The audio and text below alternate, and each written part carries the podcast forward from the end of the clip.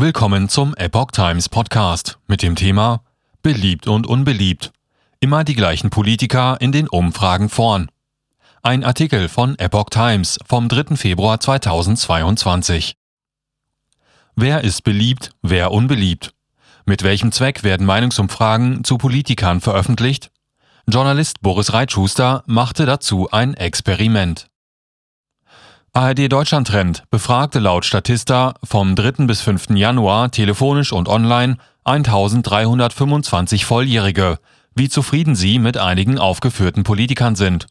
Das Ergebnis?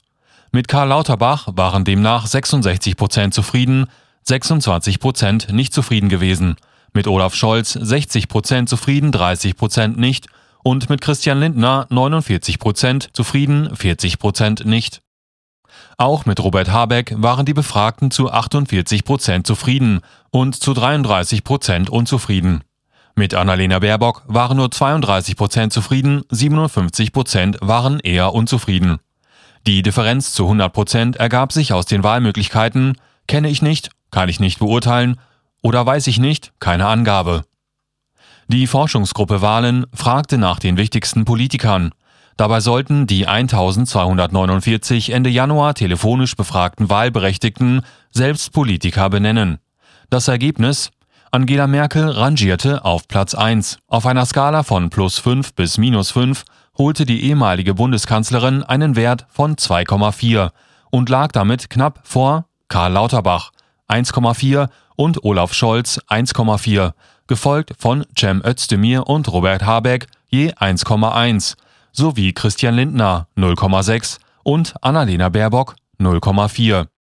Auch eine Insa-Umfrage für Bild sah Karl Lauterbach 56 Punkte ganz weit vorn, Platz 2, gleich nach Angela Merkel 57,2.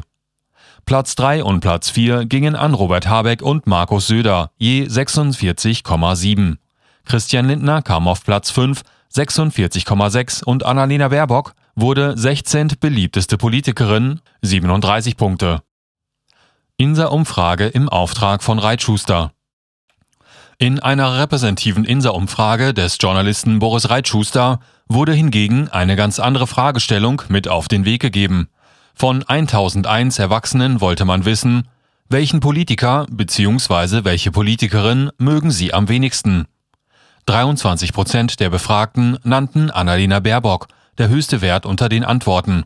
Platz 2 erreichte Karl Lauterbach, den 13 Prozent als unbeliebtesten Politiker sahen, gefolgt von Alice Weidel mit 11 Prozent und den amtierenden Bundeskanzler Olaf Scholz mit 9 Prozent.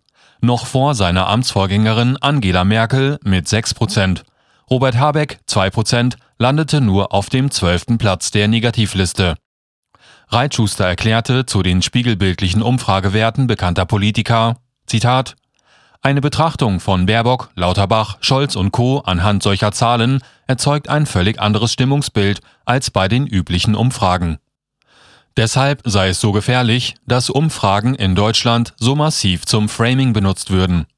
Reitschuster machte darauf aufmerksam, dass die in seiner Umfrage herausgekommene Aussage Baerbock und Lauterbach sind Deutschlands unbeliebteste Politiker zwar völlig korrekt sei, aber ebenso auch irreführend. Dies sei aber bei umgekehrten Fragestellungen genauso. Zitat Dies zu verdeutlichen war die Intention und der Sinn meiner Umfrage, zu zeigen, mit welcher Vorsicht man Umfragen behandeln muss und wie leicht sie missbraucht und instrumentalisiert werden können. Reitschuster dazu Bei der Frage nach den beliebtesten Politikern nennen immer sehr viele Menschen diejenigen, von denen sie besonders oft hören. Auf die Idee der Negativfrage kam der Journalist nach Gesprächen mit Meinungsforschern noch in der Merkel-Ära. Für die Meinungsforscher war das offenbar kein Geheimnis. Sie hätten ihm erklärt, dass, wenn man eine Frage nach dem unbeliebtesten Politiker ganz offen stelle, ohne Vorgaben, sei die Wahrscheinlichkeit, dass Angela Merkel, zu der Zeit noch Bundeskanzlerin, auf Platz 1 lande, sehr hoch. Sie polarisiere. Viele würden sie mögen, viele aber auch nicht. Wenn man dann nur eine Seite beleuchte, so reit Schuster, werde das Ganze manipulativ. So führe man die Öffentlichkeit in die Irre.